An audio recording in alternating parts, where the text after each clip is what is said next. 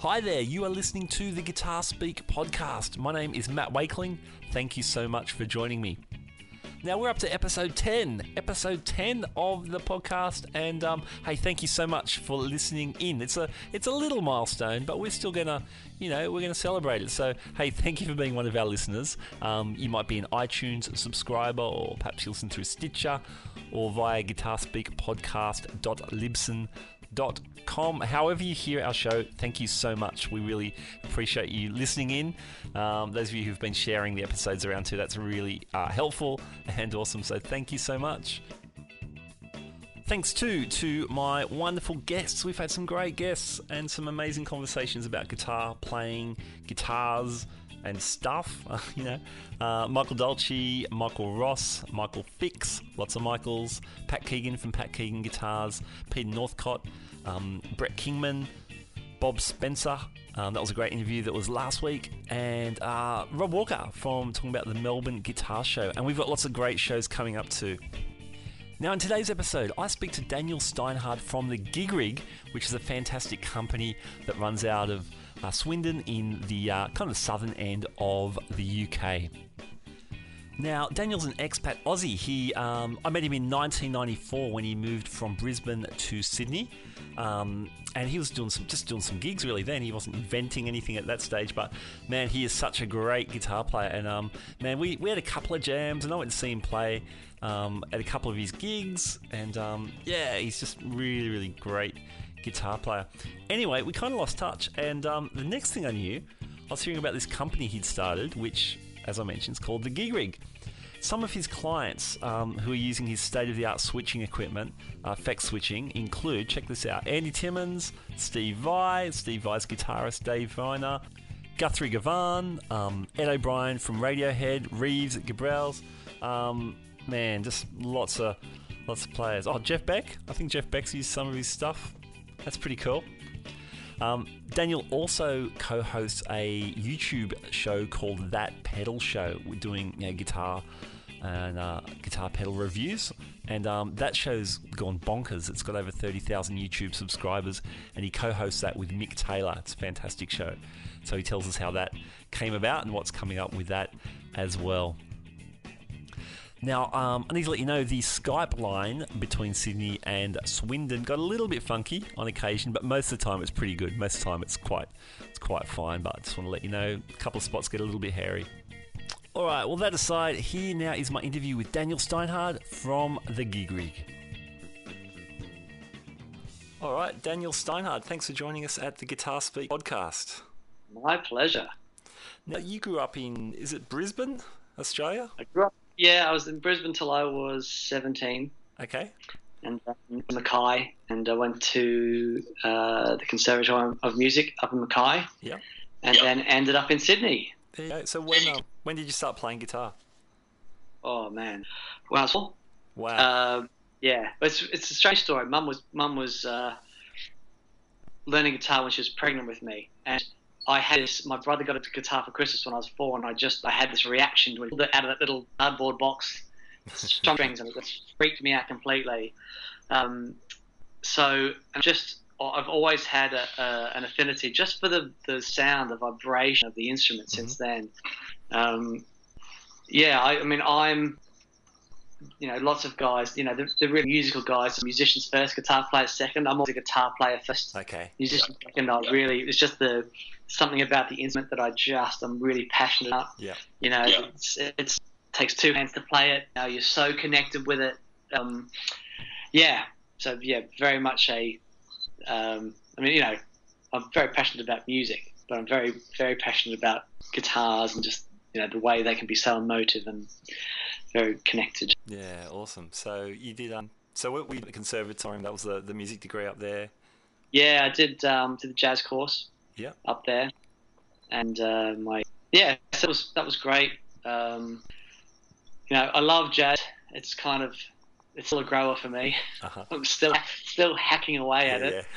Yeah. I've got some, like, one of my very close friends, a guy called Paul Stacey in Sydney, and Paul Stacey in London, Mark Johns who lives in Sydney, and these guys are astonishing jazz players, and you know, it's truly a part of their soul. I understand chord theory and you know, scales and, you know, all that stuff. Yep.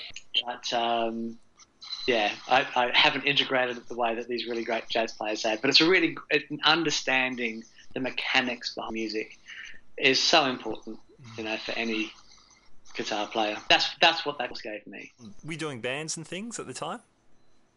Yeah, I mean, I've always done bands since I was. I think I was joined my first band when I was 15. I don't think when I first got to London, I wasn't in a band for a while. But apart from that, I've always been playing in bands. I love just that connection that you get with, you know, people, and it's very different from just being mates with someone. There's something very specially shared. Yeah, absolutely, absolutely. Well, when we met, that was I think around 93. Was that when you moved down to Sydney? Yeah, that was your move? Just moved down to Sydney. Yeah, and was that bass gigs? Did you have a gig? Yeah, no, up? So I was playing in a band in Brisbane that I'd been in for a few years, and my girlfriend moved down to Sydney. Well, she wasn't my girlfriend at the time. She moved down to Sydney, invited me to come down and hang out, and then I just fell in love with Sydney. It was just the best place ever. It was so vibrant, and so quit the band in Brisbane, moved down to Sydney. I was playing with Max Sharam shortly after that. Yeah, yeah. Toured with her for a long time, and then did a few things with Andy Matthews, and yeah, and then I met from the band, and I met a guy called Cuff, and we started a little thing called The Wheelers, and we were doing that for maybe 7 or 8 years, you know, playing 5 nights a week, and that was great. You know, we were recording and very busy. So yeah, and I'm still very close friends with all those guys. You know, yeah. Was Warren Jackson? Was he the drummer in the Wheelers? No, Paul Wheeler. Oh, Paul Wheeler. Wheeler's the drummer from Mass House, and he was the drummer. Oh yeah, Wheeler. Yeah. Okay, cool. Yeah, he's he's a very good friend. Amazing, incredible drummer. Yeah. Oh, but the thing is, right, so the story with the Wheelers is, Wheelers was a band created because Paul was a few bits and pieces. He couldn't commit to band because he couldn't get money. So we thought, okay, we'll do a little cover thing on the side to give you some money. And then he said, yep, no problem. Booked all these gigs. We've got it, mate. And said, yep, okay, no worries. Well, I can do one night in about 3 months' time, and then in 6 months' time, I'm available for a weekend. It's like, whoa! So the Wheelers, I think, we are having 13 drummers that we used to. But I mean, Paul was the main drummer, but it was musical chairs at times, ridiculous. But Mark always did every gig. Yeah, cool. And what were you playing at stage? What was your rig like? Well, it was this was a real journey of discovery for me. So when I was doing the hearing stuff, I was using I had an old Sovtek 50 head, which is like a small basement head. Yeah, yeah. I remember that head. I remember when you got it. Yeah, it was great because well, funnily enough, I remember you were playing an Ampeg combo, and I heard you play that, and I thought it sounded absolutely incredible. And I was looking for one. And I went to a guitar store and I said, no, but have you tried this? And it was the MIG 50. Okay. I tried that. Well, you know, that'll do. It was what I could afford at the time. And it sounded okay, but when you plug effects into the front of it, so I had a rack with a Marshall JN1 and sorts of digital nonsense. Plugged into that, it sounded fantastic. Yeah. So that was my touring rig for a long time, but then I started recording, working with a producer called Paul DeComo in Sydney. And because I didn't grow up with an abundance of amazing music. I didn't grow up. My dad wasn't into Zeppelin. You know? Yeah. My dad had organ music on LP. So I didn't have this wealth of knowledge and history behind what I'm listening to. So I always thought the state-of-the-art had to be the best. It was the newest, it was the most expensive, it had the best technology. Of course it has to sound better than everything else. Yeah. And then this producer brought in this box of old rusty effects pedals. And, you know, it's like, well, Dan, that sounds okay, but try one of these. And I thought, oh, okay, I'll placate him because this is going to sound ridiculous. And he plugged into this It's a 1976 script, Electric Mistress, the 18-volt one. And that was it. I just changed, that moment changed everything for me. Just, I had to reevaluate the way that I played my guitar sound because it was glorious.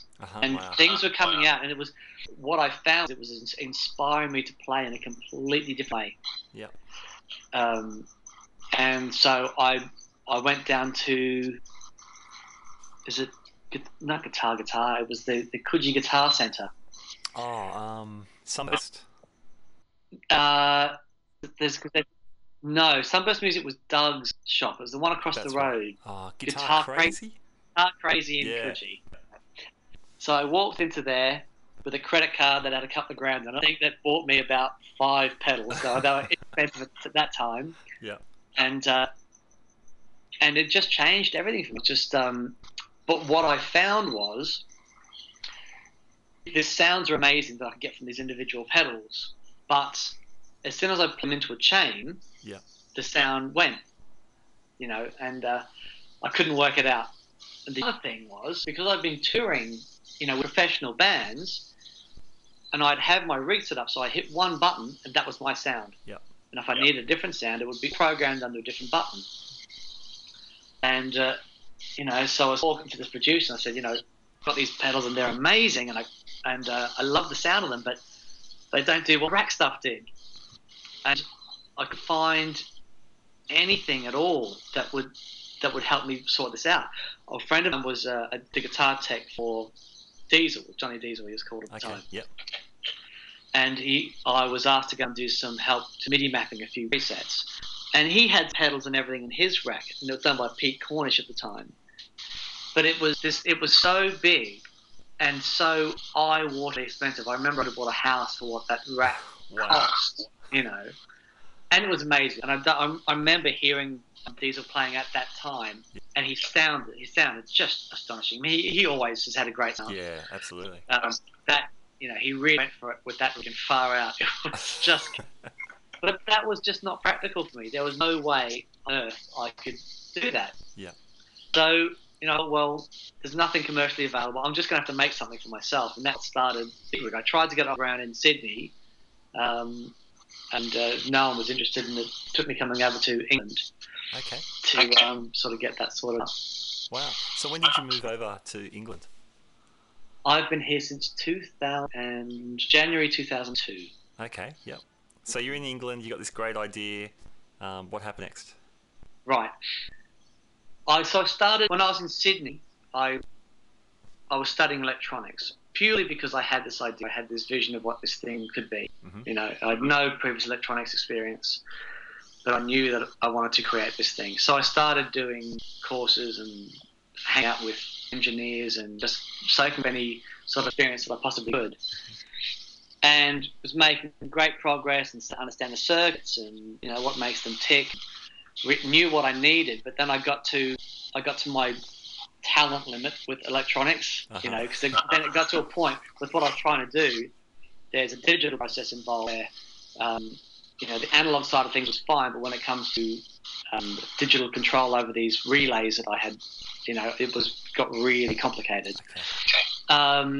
So no one in Sydney was interested in helping me out. And then I got to England, and I probably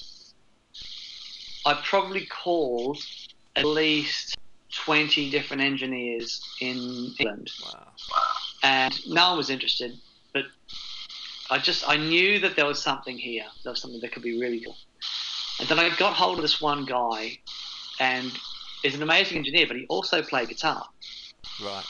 So we have this crossover point where I understand electronics and I can talk to him about that, and he understands the guitar, you know, but he's an amazing engineer. He wins awards. He writes textbooks for university and stuff. I mean, you know, great. So he thought this idea had legs. So we started the business in 2002. Okay. And, you know, the first thing really was just to get it for me. I just wanted it personally, you know. So he helped me design this thing, and then we made it. And then, you know, this thing I've been imagining in my head for so long had materialized in front of me, which is the original white Pro 14. It was done with relays and it was massive, and but it had some really cool features in it.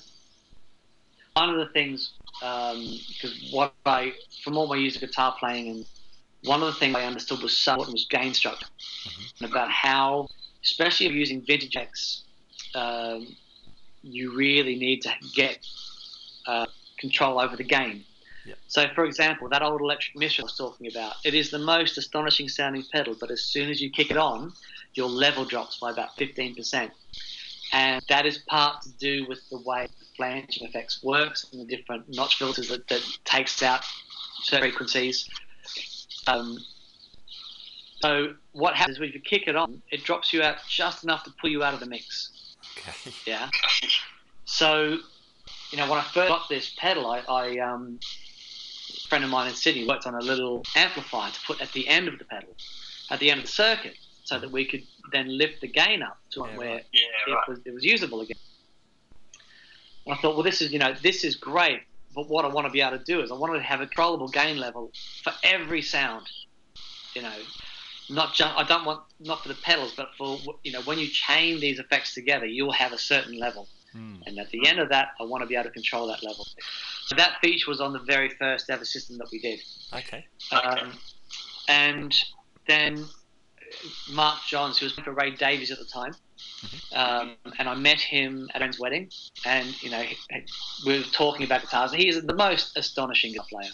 He's one of the teachers at Australian Institute of Music. Actually, he teaches David Holmes. Oh, okay, yep. And so, the guy is a phenomenon. And he heard this, said, "Oh, get over, I want to have a look." I said, "Yeah, no problem." And he checked it out and said, "Can you make me one? I really want one." And I'm like, "Oh, okay," because I really thought that maybe other people would want this as well. Okay. So it's just your rig at this stage. It was mine, But anyway, so that started off that business, and we ended up doing. Meeting Paul Stacey and did the rig for his the Neil Finn tour, and that was the start. It was, I think, one of the things was because what we'd done so new. It wasn't like we just an overdrive pedal, and everyone knew what an overdrive was. And it was really market. We had to educate people as well as try and build a business and release a product. Okay. So if you look back, what we did, I think the first review of that unit came out in 2004, and because it really was, the first thing I'd ever seen like that, and then since now, commonplace. Yeah, it's like ubiquitous now, the looper. Exactly, but that it was us and educating people about why it's such a good idea to pull things out of your signal path when you don't need them. Awesome. It looked to me, I was just sort of casually looking online. In fact, I think I came into this really late. I think I was minding my own business, reading Guitarist magazine, the British magazine, which I love. And there you are talking about this contraption. I'm going, that's Dan Steinhardt. I don't think I even knew you were in England by that stage. So it seemed like from very much the outside, but it seemed like a lot of players jumped on it, a lot of pro players, once they knew it was out there, they jumped on it. You had pretty big names getting on board quickly. Yeah,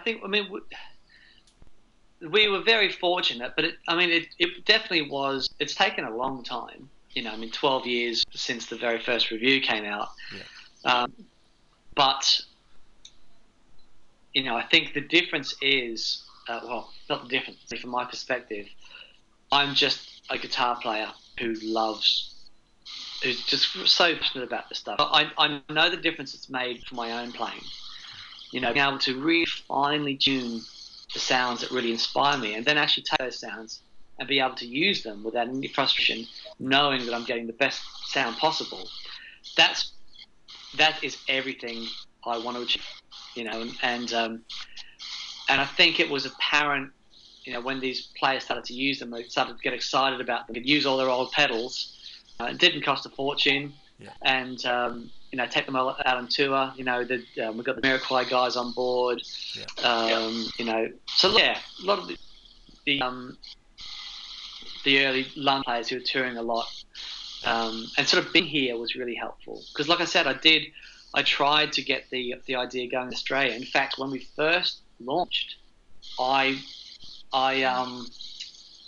bought some units back to Sydney to try and put in some guitar shops in Sydney.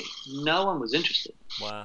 You know, I don't know if that's because they knew me beforehand, the guitar player, and they're trying to pedal some stuff. I don't know. It's really strange. But yeah, being in London really helped, because they're so close. Right. You know, right. I do a lot of work in Europe. I go to the States quite a bit. And it's, you know, I can do that from here, yeah. You know, okay. Quite easily. Okay. Because it's really challenging trying to do it, you know, from Australia. You end up doing a lot of hands-on work now. You're like putting rigs together for the players who use your stuff, hey? Yeah. So we are. I never meant for that to happen. Uh-huh. But. You know, a lot of these guys have become really close friends, and so, you know, and they said, "Well, I need a hand doing this," and I love putting this together. Yeah. So I'm like, "Yeah, no, I'll help you do it." And we, you know, so we spend some time, and they're like, "Wow, this, you know, it's much better than what I could have done on my own." I'm like, "Really?" You know. But I think so I got a call from Ed O'Brien from Radiohead, yeah, and yeah. He asked me to you know, could come over and check out some stuff. He said, "Yeah, come over." So he came over and said, "This is exactly what I'm looking for. Can you put it together for me?" I'm like, "Yeah, of course." And so I filmed that process. Yeah. And then, you know, Ed came in to pick it up, and I said, "Do you mind if we just film a bit, you know, with you here?" And I mean, I hadn't anticipated what his reaction would be. And I mean, that video is now 300,000 views, and wow. It's and since then I've had so many people asking, "Can we put boards together?" So we're just now starting at the side of the business where we're actually building boards for people. Oh, okay. Yeah, so I think we're doing, you know, on the boards now. I'm putting boards together for Simple Minds, for Charlie Birchall from Simple Minds, and that's going to be amazing. Just another rig for Paul Stacey, who's touring with the bass player from Sultans of Swing, Dire Straits. That's so easily. You know, that's yeah. So it's okay. That's all. You know, and this has all happened sort of, as you know, aside from, you know, just as a sort of side product of actually building these systems and building little products to help people, yeah, you know, get the most from their rig. So yes, that's a lot of fun. A lot of fun. Cool. There's a couple other names I might swing by. Andy Timmons' rig. He was recently on Premier Guitar, and he spent half of his interview talking about you. That was nice. So tell me about his rig. Yeah, right, so this is really funny. There's a guy in the States that runs a really great guitar store, and he's friends with Andy. And he said, "You know, I'm going to get two G2s," because we lost G2, and that was a couple of years ago. Basically, everything that I'd learned over the 10 years, we had the original system out. Yeah. We put everything that I wanted to put in and end up the system called G2. So it's smaller, lots of stuff. That's incredible, man. It's very proud of that. That's the culmination of that's our life's work, you know, in that. So anyway, this guy, he says, "I'm friends with Timmons, and I'm going to get one of him as well." I said, "Oh, fantastic." And I hadn't heard anything back for about a month. And I thought, I'm going to send Andy an unsolicited email, just to see if he likes it. Mm-hmm. And I said, "You know, Andy, you know, I know that your friend bought you a G2 a while ago, and just wanted to see how you got on." And he said, "Hi, never heard of G2. You know, basically no idea what you're talking about, you crazy person." And he said, "You know, thanks for the email." I got an email 10 minutes later, and he says, "I've just gone on and checked out the G2. Said, and it looks exactly like what I need." Wow. And I'm like, "What? Can you send me one?" I said, "Yeah, no problem." And then next thing I know, I think about a week later, there's a video of Andy playing Protocol, and who I'm actually going to see on Wednesday. They're playing in London. I mean, I've seen them everywhere. They're just incredible. And then he was G2, and he's sounding absolutely incredible. And so I flew out to Germany to meet him, and we just clicked. He is the best guy. He is everything I've ever wanted to be in a guitar player. He's not a guitar player. He's a singer, but he uses the guitar to sing. You know, he's so emotionally connected with his instrument. It is incredible. He is such a joyous person, and that comes through in his playing. Wonderful. But he's just the nicest guy ever. And so we just hit it off. You know, our musical tastes are very similar, and I was a big fan of XTC, and so was he. And I actually play the guitar player in my band now is Dave Gregg from XTC. Yeah, I'll get to that for sure. That's how we hooked up, and it was really great. And we've been, ever since then, it's been great. And then he said, when I saw what he was touring with, it was this massive, crazy, heavy thing, and it was so heavy that to fly, he had to actually take the pedals off the pedal board before he got on the plane, And I'm like, Andy, that's ridiculous. Let me build you a board. And this is like, he was a bit dubious. He's like, can you really get this so I can fly with it? But I said, no problem. And I think the board that we built him came in at 19 kilos, which is he was astounded at. Okay. The board built him weighed less than the board he had without any pedals on it. So that was amazing. But because of Andy's schedule, I had 2 hours to build board. I flew to Frankfurt. I knew Andy so well. So basically, I've got a crazy pedal, and I had all of Andy's pedals anyway. Yeah. So I built big, to size, and flew over there, grabbed all of Andy's pedals, put it all on this rig, and we filmed it. And we filmed that process in Frankfurt. And literally, Andy plugs into the amplifier, turns his amp on, the curtains open. I mean, this pedal board he'd never played before. The curtains open on the main stage at Frankfurt at Music Nessa. Wow. And so no pressure. But it was awesome. It sounded, it was fantastic. And yeah, he's been using that ever since. Wow. But I will also say I've been listening to some of the rough mix of Andy's new album.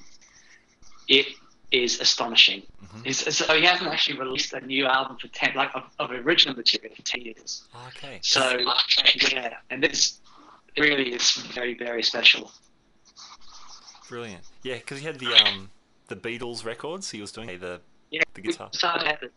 Cool. Which and that's the thing about that album. This will give you an idea of his musicality. So he recorded that as a 3-piece. Yeah, and he did the whole album from memory. Wow! No way. The whole album from memory. So, that's crazy. Yep. Yeah. So he guy is, there's a lot of LA shredders who are great guitar players. Andy is so musical. He's such a music fan. His knowledge of artists and is unparalleled. The only guy that matches him really is Dave Gregory. I introduced those two and went out for a curry. It was the most amazing evening out. Just sat listening to these two geniuses go. It was hilarious. But awesome. If you ever get a chance to go and see Andy play, it's humbling and inspiring in equal measure. Mm-hmm. Brilliant. Can I talk about a couple other players? Yes. Guthrie Govan, you pulled his rig together? Yes. So Guthrie was working for Stephen Wilson, and I've been doing rigs I've been helping out with Stephen's rigs for a while. I've always been looking after his guitar players. Okay. And recently Stephen went to a G2, and but I got a call from Guthrie, and who I've always would love to have as a player, because he's just, astonishing. And he's like, I've got very little time, I need to get a board together. Yeah, no problem. So I sorted that out, and I've done 2 boards. And now I did the first board with the original Pro 14 with the old unit. Okay. And then updated that and to the G2, and that was fantastic. Again, it was I only met Guthrie when the board was finished, and sort of delivered, you know, to the rehearsal room. Okay. And then sitting down, listening to him do what he does in person, in the flesh. Man alive. Still, I've got no idea how anyone gets that good. Yeah. You know, it's not, that's not just practice. That's something beyond. He's genetically engineered as a guitar player. You know, there's it's you know, his guitars, they're not crazy low action or anything like that. The guy's the strongest hands I've seen, the most dexterous fingers, but so musical. There's a solo that Guthrie plays on Stephen Wilson's album, The Raven That Refused to Sing, a track called Drive Home, and it's this heartbreaking improvised composition that he does over this track, and funnily enough, the solo that he played on that, it was a new guitar he'd never played before. It was a new Fender Surcaster, the sustainer on it. He pulled it out of the box, he plugged it in, he said, let's try this. And what that solo that you hear him play on that track is the first time he'd ever played that guitar. Goodness. Goodness. Yeah, crazy. Wow. But yeah, amazing. Hey, you mentioned Dave Gregory. Tell me how you met him and how you and him are now in a band. Okay, so the Dave Gregory thing... I've basically been called the most successful tour in the world. The most successful. Sorry, I've been called the most successful stalker in the world. I'm a massive XTC fan since when I was a kid. When I heard Sensors Working Overtime, something about the sound of that, it was something I'd never heard before. Became obsessed with the band and Dave Gregory. First time I'd ever heard someone who was virtuosic but who completely was subservient to the song.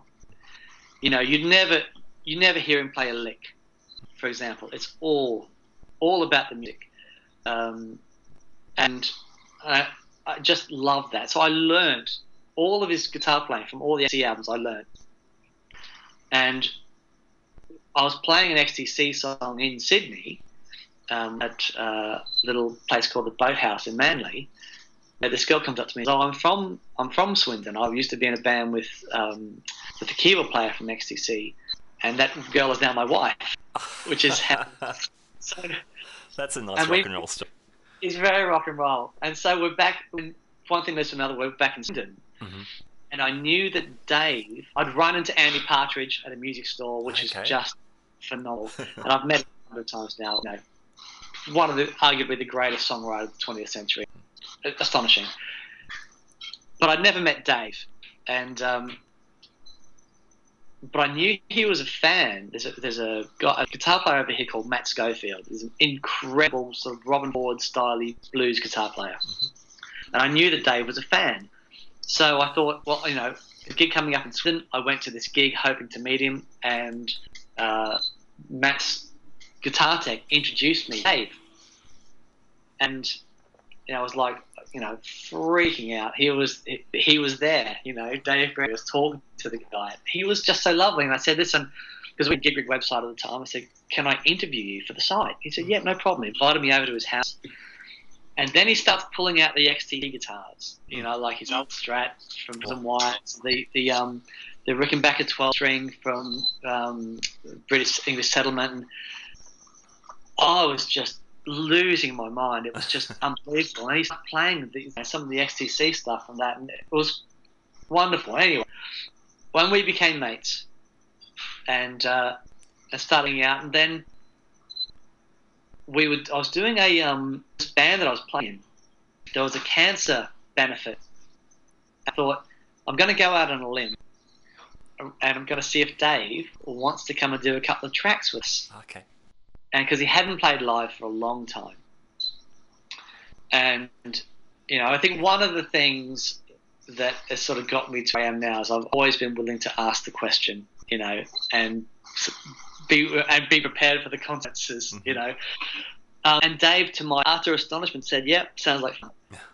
And so, before that, I had a video coming up where I was showing people on this video how all different amplifiers sounded. Okay. And I got the best amplifiers in the world, matchless amplifiers, Two Rock, and, old Marshalls and things that I could put my hands on. And I knew Dave Gregory had an old D30. So I said, come down to the studio, play. And because I do it with the band, people could hear it in a live context. And he said, yep. And he came down and we recorded with the band. At the end of that day, we had a jam, just this jam. And that jam's on YouTube, actually. Okay. And Dave just tears it up. This old Firebird, couple of pedals in his amp, and it was insane. And it was after that that I thought, I'm going to ask him something. I think something clicked at that jam. We all knew, we all felt it. It was very tangible, and that was how we started. And after that gig, we did a couple of XTC songs, and the crowd went nuts. We were doing, forget XTC when they broke up. They broke up at the start of the English Settlement tour. Okay. Every album after English Settlement was never toured, never played live. Okay, I didn't know that. We were doing songs that had never been played live by any member of XTC. Wow, that's Beatlesque, isn't it? The fans missing those live. No, and they really came out of the woodwork. It was amazing. So we're working on our third album now. Right. It's just been an absolute dream. Fantastic. I don't think we've mentioned the name, the Tin Spirits. Tin Spirits, yes. Nice. Spirits. I was listening to some stuff today. There was a track called Broken. I think, was that from your first album?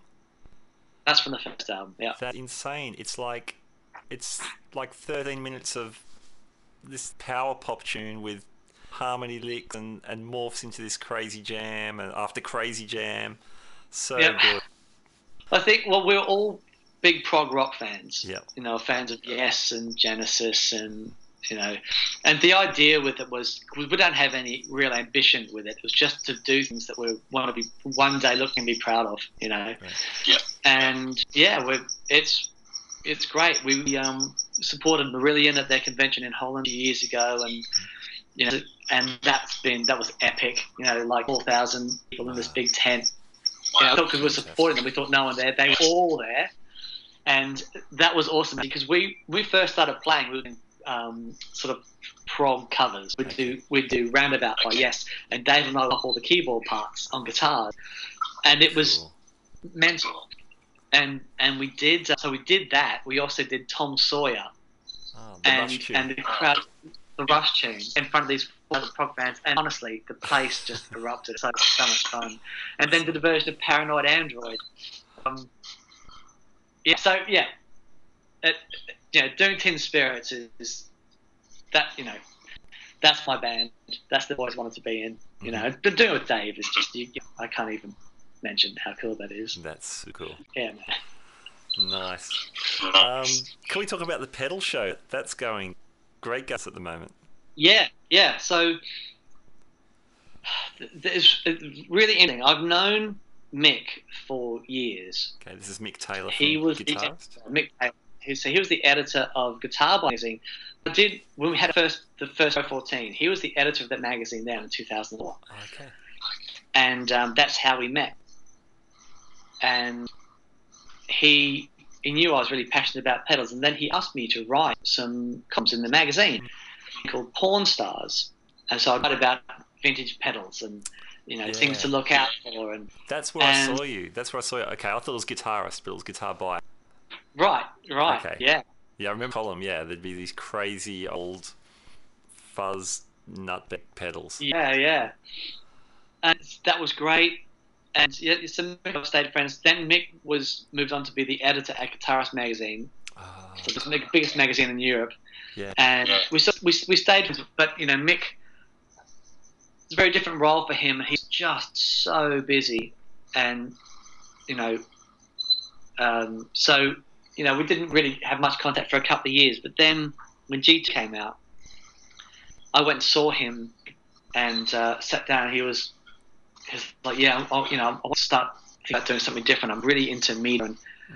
And, fantastic. So, we chat about ideas and stuff, and, because YouTube was sort of really taking off. And Mick showed me some videos that he'd done, and they were incredible. So he was doing some some videos for Guthrie amplifiers guys, okay. And they look so beautiful. Honestly, that's $1 million.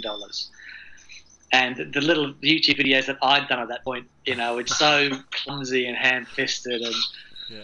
And then we were NAM together. Mick said, asked me if I was going to NAM. He said he'd like to go, didn't have anywhere to stay. I said, well, you know, come and stay with me. I've got a hotel room. Come and crash out.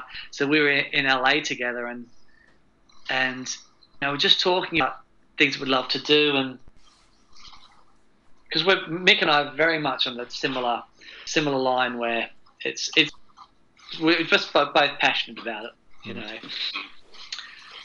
And he said, you know what we should do a show. We should do a week show on pedals. And I went, yeah, and we'll call it That Pedal Show. And he went, right, done. And it was it. Wow. Decision made in 5 minutes. And we started on the Gig Rig channel. And we just thought it'd be fun. Just do a few pedals. We didn't think anything of it. It was just two, you know, nutters sitting around talking about pedals. And then it just took on a life of its own. And well, it turns out, you know, the world is full of nutters when we talk about pedals. So. Yeah, it appears so. And it's worked. It's been really interesting. I think because we're not demoers, we're not going to sell anything. We're just talking about pedals, and so we're not really constricted by trying to make things sound great. We're just plugging them in and talking about them. I think for whatever reason, it's really connected with a lot of people. Yeah, cool. And you know, to the point where, you know, we've got our own channel. We're adding over 4,000 subscribers every month. It's taken on this whole new thing. So yeah, it's been amazing. It was fun enough when we were at NAMM this year. And so, you know, we go to NAMM, been to NAMM, you know, most years for the past 6 years. And it's great. And there's people that knew the Gig Rig, and it was, you know, really cool and hanging out with the artists. This year when we went, it was a whole new experience simply down to that show. And you know, we couldn't walk 20 feet without stop for a photo. But the strange thing is, Mick's been going there for long, I have. Whenever someone would stop and say, can I get a photo? You'd go, yeah, no problem. And Mick would grab the camera and go to take a photo of that guy and me. And the guy would say, no, I really want you both in the picture. Yeah. And the whole weekend there, Mick just couldn't get his head around it. It was absolutely hilarious, you know. But yeah, it just goes to show the power of YouTube, and it is the, you know, so YouTube is the second biggest engine behind Google now. Mm-hmm. And, you know, we've just done something that we really love. We had no ambition of it. We just thought it'd be fun, and it's now been a whole life. It's been absolutely amazing. That's great. What other about it? I mean, you guys are obviously having lots of fun. It's heaps on that show, and you demo stuff in a very relevant way. So understand different guitars are gonna make differently, the different amps. Yeah. One of my favorite episodes is when you're actually very clearly doing this. You've got different guitars, different pedals, and you plug a big stuff into a Marshall. And it sounds glorious. It sounds incredible. Yeah. And then you plug the big muff into this very clean Fender Twin. An old Silverface and Twin. It sounds diabolical. But this is the thing. It's one of the things that's always really irked me about people trying to describe pedals, and they never describe what it's going into. The one thing that I try to get across all the time about pedals is pedals do not have a sound. They simply react to what's going into them. And then the amplifier will react to what's going into that. They're just a reactive device. And somehow it's been missed by most guys, you know. So that was it. We, you know, arguably we might have gone a bit too far, but it does show you in a very stark way the contrast between an amp that's a headroom and an amp that starts to compress. Yeah, that was cool. That was fun. Here's a question.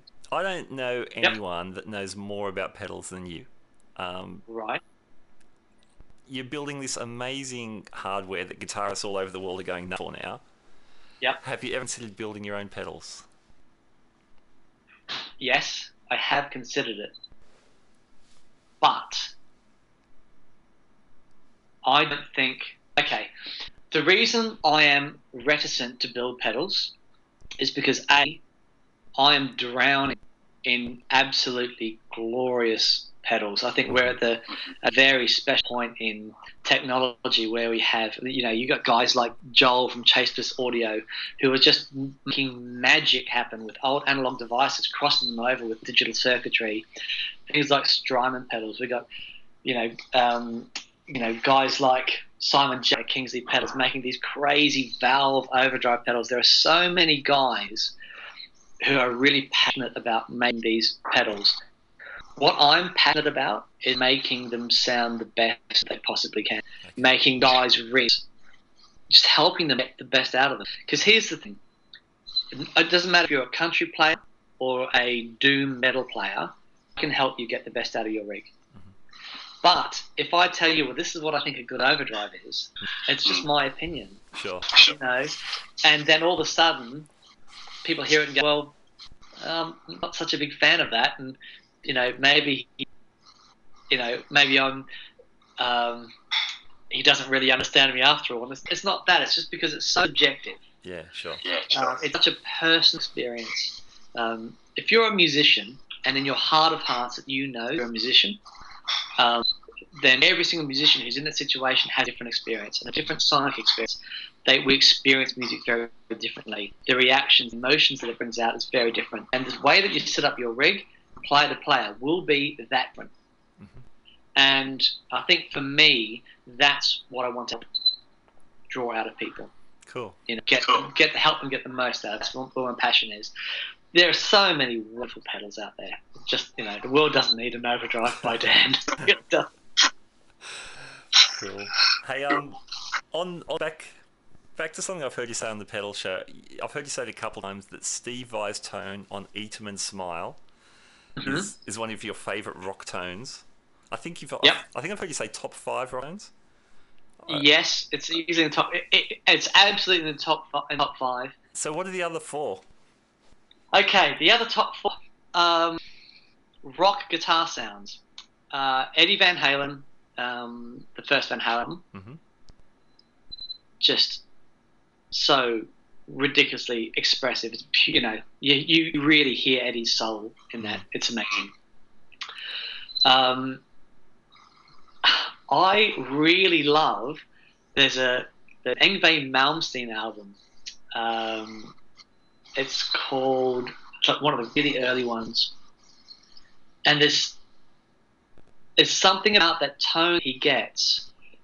That, you know, and a lot of people who may not like Yngwie, I'm a closet Yngwie fan. Uh-huh.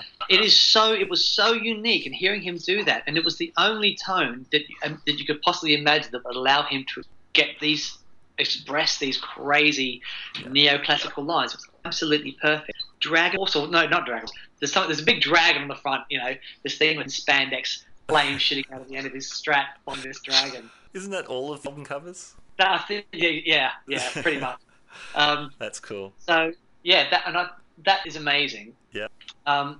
There is, okay. Wow.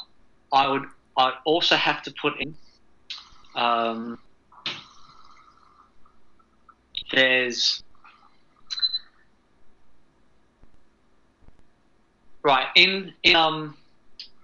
of the XTC albums, and I'm going to call it rock because it's definitely a rock tone, where Dave is playing. So if you listen to it's called Supergirl. And it was recorded with Eric Clapton. So Eric Clapton owns the Fool SG. Sorry, Todd Rundgren owns Eric Clapton's old Fool SG, the one that's painted. The crazy painting, yeah. Crazy painted one. And the XTC were recording an album, Todd Rundgren, and it was set there in the corner.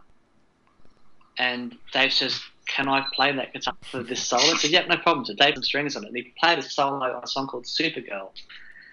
And there's like this phasing tape flanging thing, and it's the most perfect sort of rock guitar solo, but with this beautiful atmospheric watery phase thing on it that's just amazing.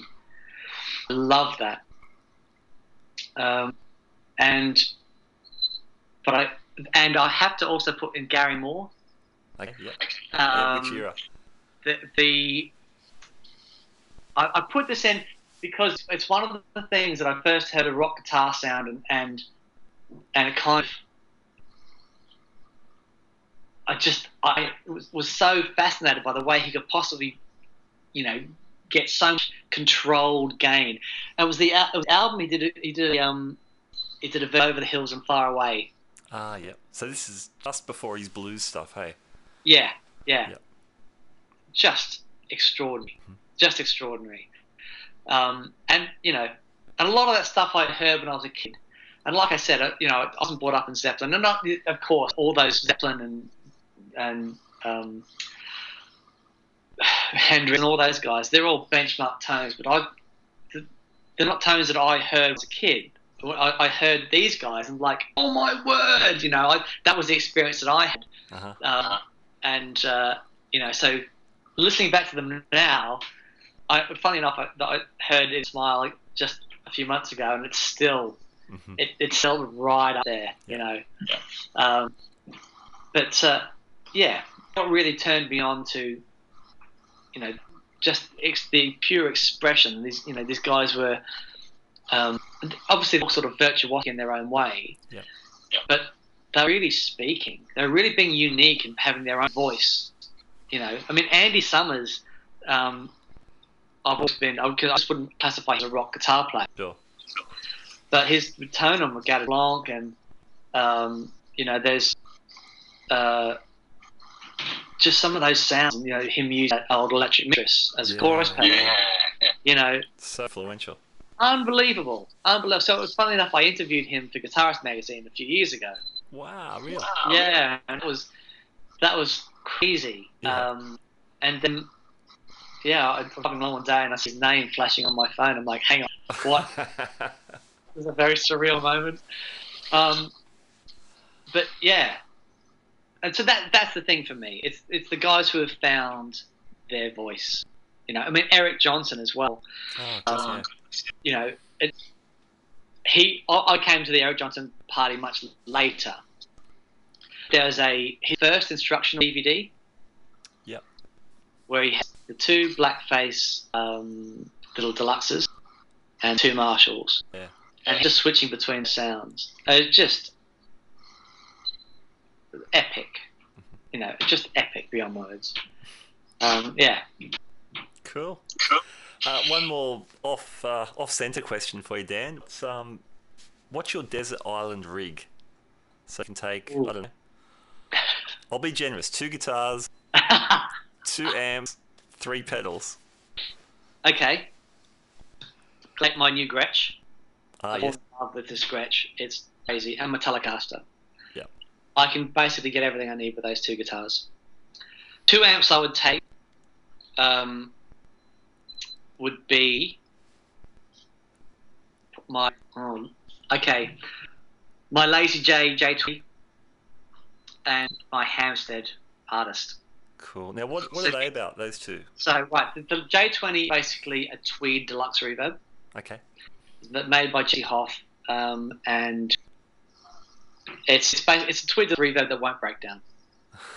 It's, you know, it's this wonderful thing. The Hampstead it's a really interesting amplifier. I've known these guys for a while, and when I first got into Voxes in a big way a few years ago, and I love the sound of the AC30, mm-hmm. But I've always had a little bit more of an extended bottom end range to it. It shelves off in a very particular way, and that's the sound of the Vox, and it's really fantastic.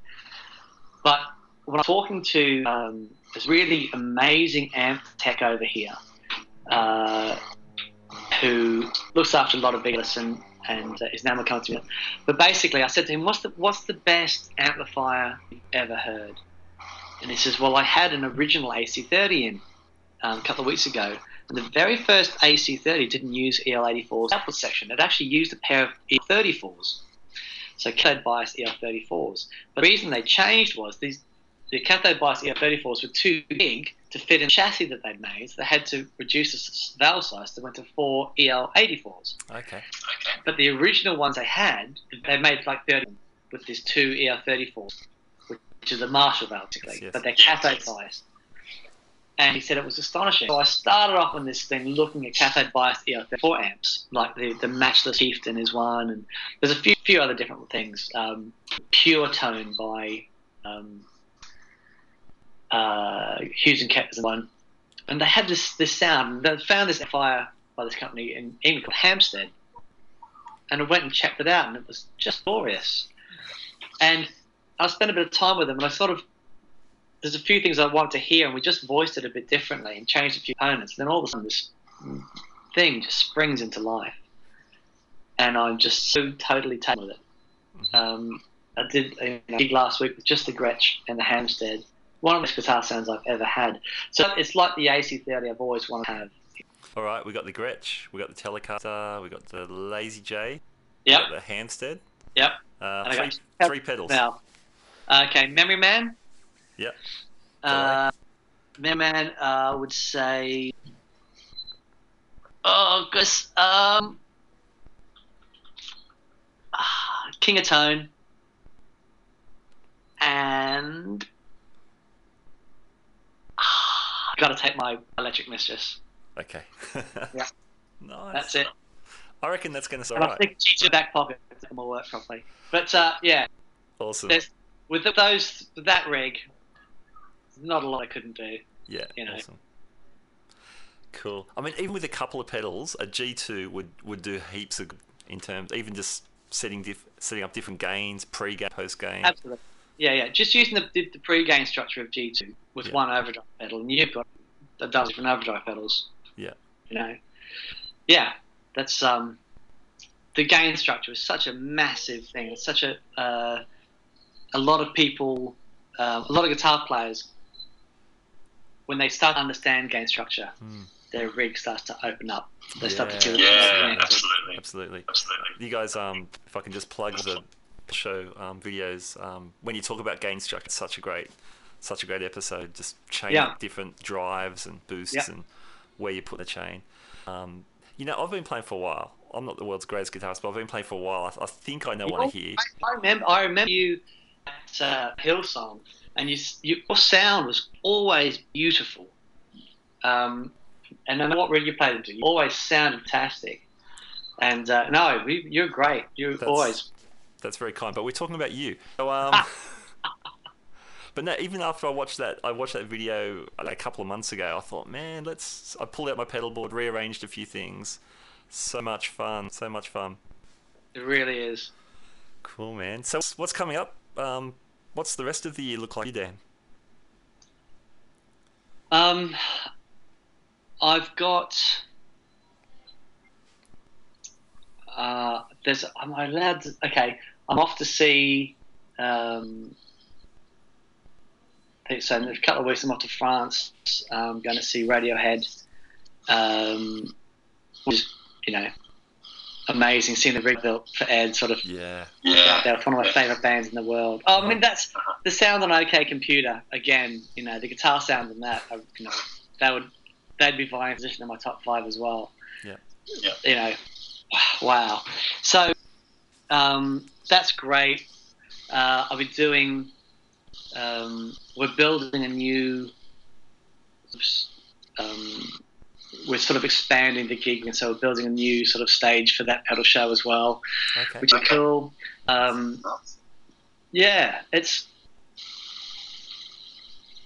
got a couple of things in the can as well that we're working hard on, which is very exciting for the gig rig.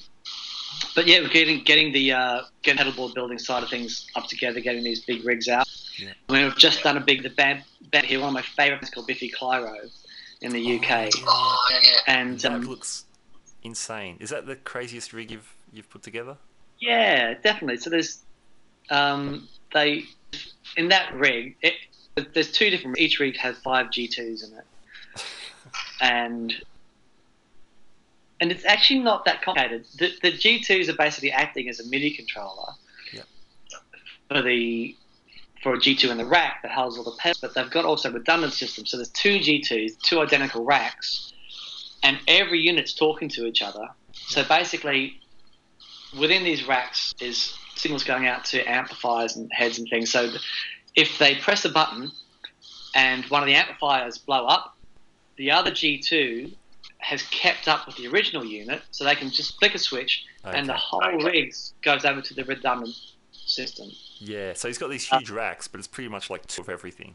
Exactly, exactly. The thing is, these guys are selling out 20,000 seat arenas. Wow. You know, they are the most exciting live band I've ever seen. Wow. You know, and it's funny because I've been looking after them in one way or another, particularly with backup rigs. Okay. And the rhythm guitar player and the bass, they've been using our old systems for a while. In fact, the rhythm guitar player is still using one of our original Pro 14s. Okay. But this is... So I interviewed Simon Neil, the singer, guitar player from Bee. So this is the first time he's had all gig rig stuff, you know, for the main arena stuff. Mm-hmm. And so I only met him the first time Tuesday this week. And I was totally blown away by... you know, he's a proper rock star. Okay. You know, and he was so cool for the stuff that we've been doing. And just, yeah, that was a moment I sort of had to sit back and go, wow, you know. Yeah. So yeah, I'm looking forward to seeing them touring, and yeah, I mean, we've already had a massive year. A lot of it's got to do with. So, you know, That Pedal Show has been really good for us, surprisingly. And, you know, looking to helping out a lot more artists and, yeah, more of that stuff coming up. Yeah, man, it's so good to see things going well for you over there. Oh, thank you. Yeah, that's because I've known you for a long time, but also I'm having an Aussie smashing it over in the UK. Yeah, I'm very proud. Yeah. Off to start. It's good, mate. Well, Dan, thanks so much for joining us today. My pleasure. And yeah, take care. All right, buddy. You too. I'll talk to you soon. Cheers, mate. Cheers, Matt. All the best. Bye. All right. So that's the interview with Dan, and man, it was really good to catch up with him. It is really great to see his company doing so well, and to hear about his band and all sorts of cool stuff going on. And man, Dan, he is so into it. He is so passionate, and it's really, really inspiring. That point I was trying to make, I don't think I was very articulate, but what I was trying to say after watching the pedal show, it really inspired me to, you know, check out my own pedal board, and I have been playing for a while, and I do have an idea of standard pedal order. But yeah, just watching the show really inspired me to dig into my own rig and tweak a few things and just swap a few things around, really. And yeah, I was really into the results. It was really cool. So yeah, it was inspiring, and I love that about Dan. You know what else is really funny? When we jammed a little bit in Sydney, it was only a couple of times. It's funny, we still remember each other's rigs very, very clearly. We remember each other's amps and all that kind of stuff. So that's kind of cool. Alright, well, that's episode 10 in the can. Again, thanks for listening in. And hey, remember, we're on Facebook, Guitar Speak Podcast. We're on Instagram, Guitar Speak Podcast. You can email us at guitarspeakpodcast@gmail.com. And you can listen to us. You can subscribe on iTunes. You can listen to us on Stitcher. Or if you go to guitarspeakpodcast.libsyn, libsyn.com, guitarspeakpodcast@libsyn.com. You can check out our stuff there as well, and all our past interviews. They're always free to download or to listen to online, and yeah, it's cool. All right, well, we're out of here. We will see you next week with another episode of the Guitar Speak Podcast. See you next time.